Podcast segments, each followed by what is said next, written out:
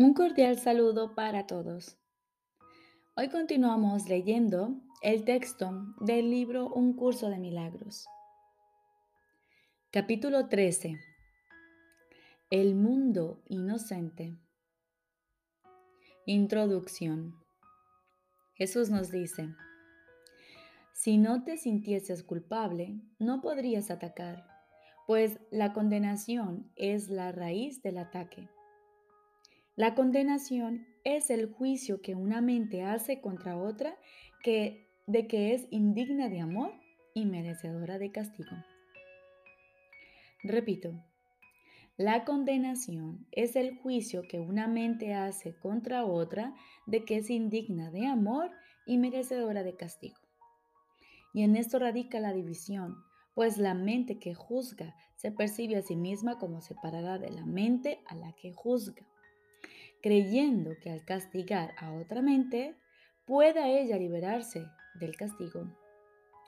Todo esto no es más que un intento ilusorio de la mente de negarse a sí misma y de eludir la sanación, perdón, de eludir la sanción que dicha negación conlleva. No es un intento de renunciar a la negación, sino de aferrarse a ella, pues la culpabilidad es lo que ha hecho que el Padre esté velado para ti y lo que te ha llevado a la demencia. La aceptación de la culpabilidad en la mente del Hijo de Dios fue el comienzo de la separación, de la misma manera en que la aceptación de la expiación es su final. El mundo que ves es el sistema ilusorio de aquellos a quienes la culpabilidad ha enloquecido.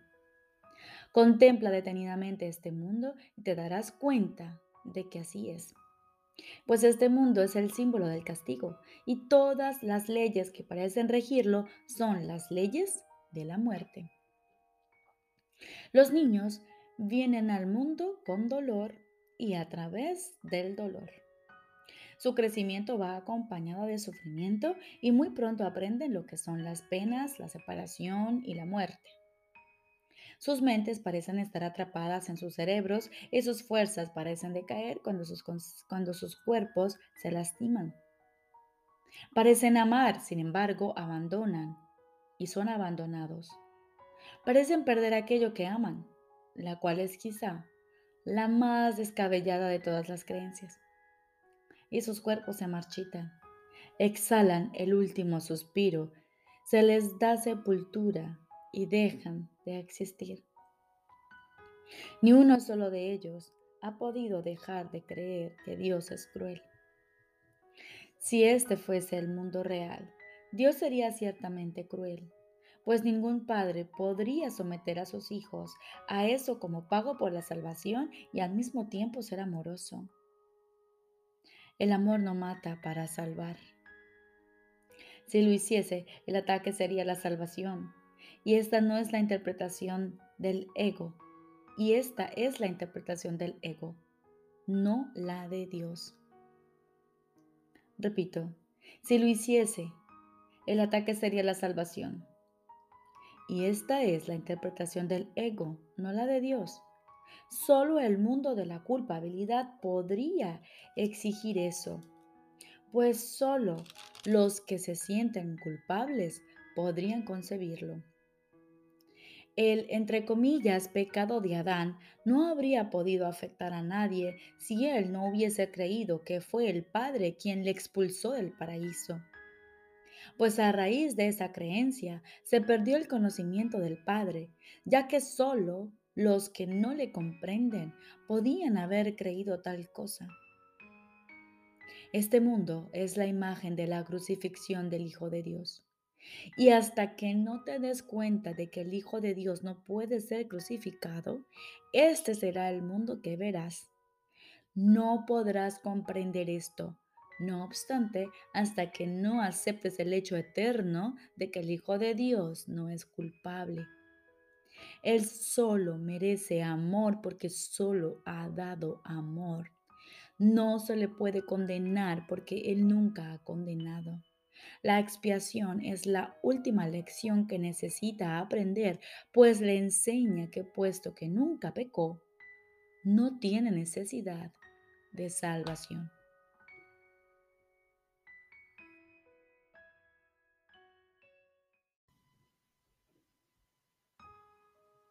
Primera parte. Inocencia e invulnerabilidad. Jesús nos dice, dije anteriormente que el Espíritu Santo comparte el objetivo de todos los buenos maestros, cuya meta final es hacerse necesarios al enseñarles a sus alumnos todo lo que ellos saben. Eso es lo único que el Espíritu Santo desea, pues dado que comparte el amor del Padre por su Hijo, intenta eliminar de la mente de éste toda traza de culpabilidad para que así pueda recordar a su Padre en paz. La paz y la culpabilidad son conceptos antitéticos. Y al Padre solo se le puede recordar estando en paz. El amor y la culpabilidad no pueden coexistir y aceptar uno supone negar el otro. La culpabilidad te impide ver a Cristo, pues es la negación de la irreprochabilidad del, Hijo de Dios. En el extraño mundo que has fabricado, el Hijo de Dios ha pecado. ¿Cómo entonces ibas a poder verlo? Al hacerlo invisible, surgió el mundo del castigo procedente de la tenebrosa nube de culpabilidad que aceptaste y que en tanta estima tienes. Pues la irreprochabilidad de Cristo es la prueba de que el ego jamás existió, ni jamás podrá existir. Sin culpabilidad el ego no tiene vida y el Hijo de Dios está libre de toda culpa. Al examinarte a ti mismo y juzgar honestamente tus acciones, puede que sientas la tentación de preguntarte cómo es posible que puedas estar libre de culpa. Mas ten en cuenta lo siguiente. No es en el tiempo donde no eres culpable, sino en la eternidad. Has pecado entre comillas en el pasado, por el pasado no existe. Lo que es siempre no tiene dirección. El tiempo parece ir en una dirección, pero cuando llegues a su final, se enrollará hacia el pasado como una gran alfombra extendida detrás de ti y desaparecerá. Mientras sigas creyendo que el Hijo de Dios es culpable, seguirás caminando a lo largo de esa alfombra, creyendo que conduce a la muerte, y la jornada parecerá larga, cruel y absurda pues en efecto lo es. El viaje en que el Hijo de Dios se ha embarcado es en verdad inútil, pero el viaje en el que su Padre le embarca es un viaje de liberación y dicha. El Padre no es cruel y su Hijo no puede herirse a sí mismo. La venganza que teme y que ve nunca recaerá sobre él, pues aunque cree en ella, el Espíritu Santo sabe que no es verdad. El Espíritu Santo se encuentra al final del tiempo, que es donde tú debes estar, puesto que Él está contigo. Él ya ha deshecho todo lo que es indigno del Hijo de Dios, pues esa fue la misión que Dios le dio. Y lo que Dios da siempre ha sido. Me verás a medida que aprendas que el Hijo de Dios es inocente él siempre anduvo en busca de su inocencia y la ha encontrado, pues cada cual está tratando de escapar de la prisión que ha construido y no se le niega la manera de encontrar la liberación. Puesto que reside en Él, la ha encontrado. Cuando ha de encontrarla es solo cuestión de tiempo. El tiempo no es sino una ilusión. Pues el Hijo de Dios es inocente ahora y el fulgor de su pureza resplandece incólume para siempre en la mente de Dios. El Hijo de Dios será siempre tal como fue creado. Niega tu mundo y no juzgues al Hijo de Dios, pues su eterna inocencia se encuentra en la mente de su Padre y lo protege para siempre. Cuando hayas aceptado la expiación, te darás cuenta de que no hay culpabilidad alguna en el Hijo de Dios. Y solo cuando veas su inocencia podrás entender su unicidad pues la idea de la culpabilidad da lugar a la creencia de que algunas personas pueden condenar a otras, como resultado de lo cual se proyecta separación en vez de unicidad. Solo te puedes condenar a ti mismo y hacer eso te impide reconocer que eres el Hijo de Dios. Has negado la condición de su existencia, que es su perfecta irreprochabilidad. El Hijo de Dios fue creado del amor y mora en el amor. La bondad y la misericordia le han acompañado siempre, pues Él jamás ha dejado de extender el amor de su Padre. A medida que percibas a los santos compañeros que viajan a tu lado, te darás cuenta de que no hay tal viaje, sino tan solo un despertar. El Hijo de Dios, que nunca ha estado dormido, no ha dejado de tener fe en ti, al igual que tu Padre. No hay ningún camino que recorrer ni tiempo en el que hacerlo, pues Dios no espera a su Hijo en el tiempo, ya que jamás ha estado dispuesto a estar sin Él. Y por lo tanto, así ha sido siempre. Permite que el fulgor de la santidad del Hijo de Dios disipe la nube de culpabilidad que nubla tu mente. Y al aceptar como tuya su pureza, aprende de Él que es tuya. Eres invulnerable porque estás libre de toda culpa. Solo mediante la culpabilidad puedes aferrarte al pasado, pues la culpabilidad determina que serás castigado por lo que has hecho y por lo tanto depende del tiempo unidimensional que comienza en el pasado y se extiende hasta el futuro. Nadie que crea esto puede entender lo que significa, entre comillas, siempre. Y de este modo la culpabilidad le impide apreciar la eternidad. Eres inmortal porque eres eterno y siempre no puedes sino ser ahora. La culpabilidad, pues, es una forma de conservar el pasado y el futuro en tu mente para asegurar de este modo la continuidad del ego. Pues si se castiga el pasado, la continuidad del ego queda garantizada. La garantía de tu continuidad, no obstante, emana de Dios, no del ego. Y la inmortalidad es lo opuesto al tiempo, pues el tiempo pasa, mientras que la inmortalidad es constante. Aceptar la expiación te enseña lo que es la inmortalidad, pues al aceptar que estás libre de culpa te das cuenta de que el pasado nunca existió y por lo tanto de que el futuro es innecesario y de que nunca tendrá lugar. En el tiempo, el futuro siempre se asocia con expiar y solo la culpabilidad podría producir la sensación de que expiar es necesario. Aceptar como tuya la inocencia del Hijo de Dios es, por lo tanto, la forma en que Dios te recuerda a su Hijo y lo que éste es en verdad. Pues Dios nunca ha condenado a su Hijo, que al ser inocente es también eterno. No puedes desvanecer la culpabilidad otorgándole primero realidad y luego expiando por ella. Ese es el plan que el ego propone en lugar de simplemente desvanecerla.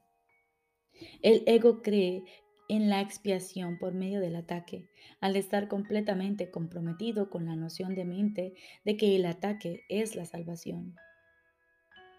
Y tú, que en tanta estima tienes a la culpabilidad, debes también creer eso, pues de qué otra manera, salvo identificándote con el ego, podrías tener en tanta estima lo que no deseas. El ego te enseña a que te ataques a ti mismo porque eres culpable, lo cual no puede sino aumentar tu culpabilidad, pues la culpabilidad es el resultado del ataque. De acuerdo con las enseñanzas del ego, por lo tanto, es imposible escaparse de la culpabilidad, pues el ataque le confiere realidad, y si la culpabilidad es real, no hay manera de superarla. El Espíritu Santo sencillamente la desvanece mediante el sereno reconocimiento de que nunca ha existido. Al contemplar la inocencia del Hijo de Dios, sabe que eso es la verdad. Y al ser la verdad con respecto a ti, no puedes atacarte a ti mismo, pues sin culpabilidad el ataque es imposible. Tú estás, por lo tanto, a salvo, ya que el Hijo de Dios es inocente. Y al ser completamente puro, eres invulnerable.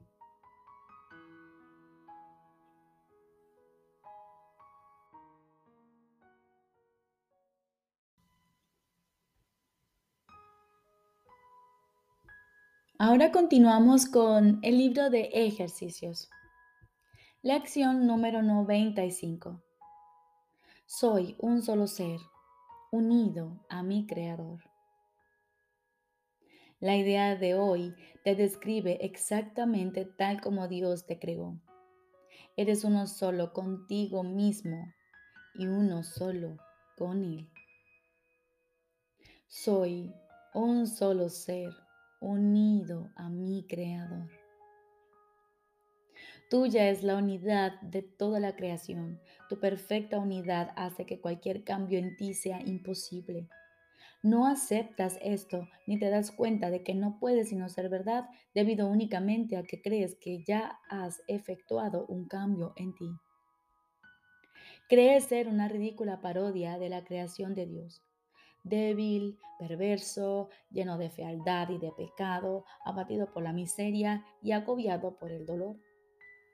Tal es la versión que tienes de ti mismo un ser dividido en muchas partes conflictivas y separadas de Dios que a duras penas se mantienen unidas por su errático y caprichoso hacedor a quien rezas.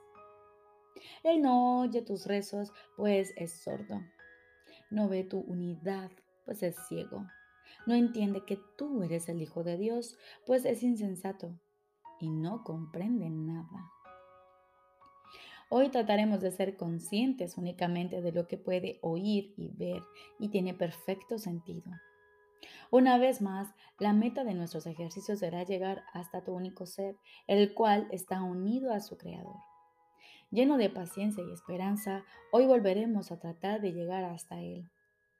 Dedicar los primeros cinco minutos de cada hora de vigilia a practicar la idea del día te ofrece ciertas ventajas en la etapa de aprendizaje en la que te encuentras ahora.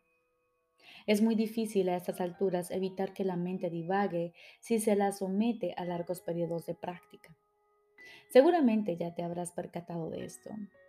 Has visto cuán grande es tu falta de disciplina mental y la necesidad que tienes de entrenar a tu mente. Es necesario que reconozcas esto, pues ciertamente es un obstáculo para tu progreso. Las sesiones de práctica más cortas y más frecuentes te ofrecen otras ventajas en este momento. Además de haber reconocido cuán difícil te resulta mantener tu atención fija por largos intervalos, tienes también que haber notado que a no ser que se te recuerde frecuentemente tu propósito, tiendes a olvidarte de él por largos periodos de tiempo. A menudo te olvidas de llevar a cabo las aplicaciones cortas de la idea del día y aún no has formado el hábito de utilizar la idea como respuesta automática a cualquier tentación. Es necesario, pues, que a esas alturas dispongas de cierta estructura en la que se incluyan recordatorios frecuentes de tu objetivo e intentos regulares de alcanzarlo. La regularidad en cuanto al horario no es el requisito ideal para la forma más beneficiosa de practicar la salvación. Es algo ventajoso, no obstante, para aquellos cuya motivación es inconsistente y cuyas defensas contra el aprendizaje son todavía muy fuertes. Continuaremos, por lo tanto, con nuestras sesiones de práctica de 5 minutos cada hora por algún tiempo. Y se te exhorta a que omitas las menos posibles. Utilizar los primeros cinco minutos de cada hora te resultará especialmente útil, ya que ello impone una estructura más firme. No obstante, no utilices tus desviaciones de este horario como una excusa para no volver a adherirte a él tan pronto como puedas. Puede que te sientas tentado a considerar el día como perdido simplemente porque dejaste de hacer lo que se requería de ti. Esto, no obstante, se debe reconocer sencillamente como lo que es, una renuencia por tu parte a permitir que el error sea corregido y una falta de buena voluntad para tratar de nuevo. Tus errores no pueden hacer que el Espíritu Santo se demore en impartir sus enseñanzas. Solo tu renuencia a despertarte de ellos puede hacerlo. Resolvamos por consiguiente especialmente durante los próximos siete u ocho días Estar dispuestos a perdonarnos a nosotros mismos nuestra falta de diligencia y el no seguir al pie de la letra las instrucciones que se nos dan para practicar la idea del día. Esta tolerancia con la debilidad nos permitirá pasarla por alto, en lugar de otorgarle el poder de demorar nuestro aprendizaje. Si le otorgamos ese poder, creeremos que es fortaleza y estaremos confundiendo la fortaleza con la debilidad. Cuando no cumples con los requisitos de este curso, estás simplemente cometiendo un error. Y lo único que ello requiere es corrección. Permitir que el error siga repitiéndose es cometer errores adicionales que se basan en el primero y que lo refuerzan. Este es el proceso que debes dejar a un lado, pues no es sino otra manera de defender las ilusiones contra la verdad. Deja atrás todos estos errores, reconociéndolos simplemente como lo que son. Intentos de mantener alejado de tu conciencia el hecho de que eres tan solo un ser. Repito, deja atrás todos estos errores, reconociéndolos simplemente como lo que son. Intentos de mantener alejado de tu conciencia el hecho de que eres un solo ser, unido a tu Creador, uno con cada aspecto de la creación y dotado de una paz y un poder infinitos. Esto es la verdad y nada más lo es. Hoy volveremos a afirmar esta verdad y a tratar de llegar a aquel lugar en ti donde no existe la menor duda de que solo eso es verdad. Comienza las sesiones de práctica de hoy con la siguiente garantía y ofrécela a tu mente con toda la certeza de que puedas hacer acopio. Soy un solo ser, unido a mi Creador, uno con cada aspecto de la creación, dotado de una paz y un poder infinitos. Luego, Cierra los ojos y repítela otra vez para tus adentros, lentamente y a conciencia, tratando de dejar que el significado de las, de las palabras penetre en tu mente y reemplace todas tus ideas falsas. Soy un solo ser, unido a mi Criador uno con cada aspecto de la creación, dotado de una paz y un poder infinitos. Soy un solo ser. Soy un solo ser. Repite esto varias veces y luego trata de experimentar lo que las palabras quieren decir.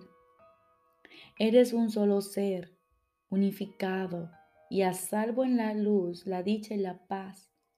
Eres el Hijo de Dios, un solo ser, con un solo creador y un solo objetivo. Brindar a todas las mentes la conciencia de esta unidad, de manera que la verdadera creación pueda extender la totalidad y unidad de Dios. Eres un solo ser, completo, sano y pleno con el poder de levantar el velo de tinieblas que se abate sobre el mundo y dejar que la luz que mora en ti resplandezca a fin de enseñarle a éste la verdad de lo que eres. Eres un solo ser, en perfecta armonía con todo lo que existe y con todo lo que jamás existiría. Eres un solo ser, el Santo Hijo de Dios, unido a tus hermanos en ese ser y unido a tu Padre en su voluntad. Siente a este único ser en ti y deja que su resplandor disipe todas tus ilusiones y dudas. Este es tu ser, el Hijo de Dios mismo, impecable como su Creador, cuya fortaleza mora en ti y cuyo amor es eternamente tuyo. Eres un solo ser y se te ha concedido poder sentir este ser dentro de ti y expulsar todas las ilusiones fuera de la única mente que es ese ser, la santa verdad en ti. No te olvides hoy. Necesitamos tu ayuda. El pequeño papel que te corresponde desempeñar para brindar felicidad a todo el mundo. Y el cielo te contempla sabiendo que hoy vas a intentarlo. Comparte, por lo tanto, su certeza con Él, pues es tuya. Mantente alerta. No te olvides hoy. Recuerda tu objetivo a lo largo del día. Repite la idea de hoy tan a menudo como puedas, comprendiendo que cada vez que lo haces, alguien oye la voz de la esperanza, el alborear de la verdad en su mente y el sereno abatir de las alas de la paz. Tu propio reconocimiento de que eres un solo ser unido a tu Padre es un llamamiento a todo el mundo para que se una a ti. Asegúrate de extender la promesa de la idea de hoy a todo aquel con quien te encuentres en este día, diciéndole, tú y yo somos un solo ser, unidos con nuestro Creador en este ser. Te honro por razón de lo que soy y de lo que es aquel que nos ama a ambos cual uno solo. Tú y yo somos un solo ser, unidos con nuestro Creador en este ser. Te honro por razón de lo que soy y de lo que es aquel que nos ama a ambos cual uno solo. Recordemos. Lección número 95. Soy un solo ser, unido a mi Creador. Uno, con cada aspecto de la creación, dotado de una paz y un poder infinitos. Te deseo un feliz y maravilloso día.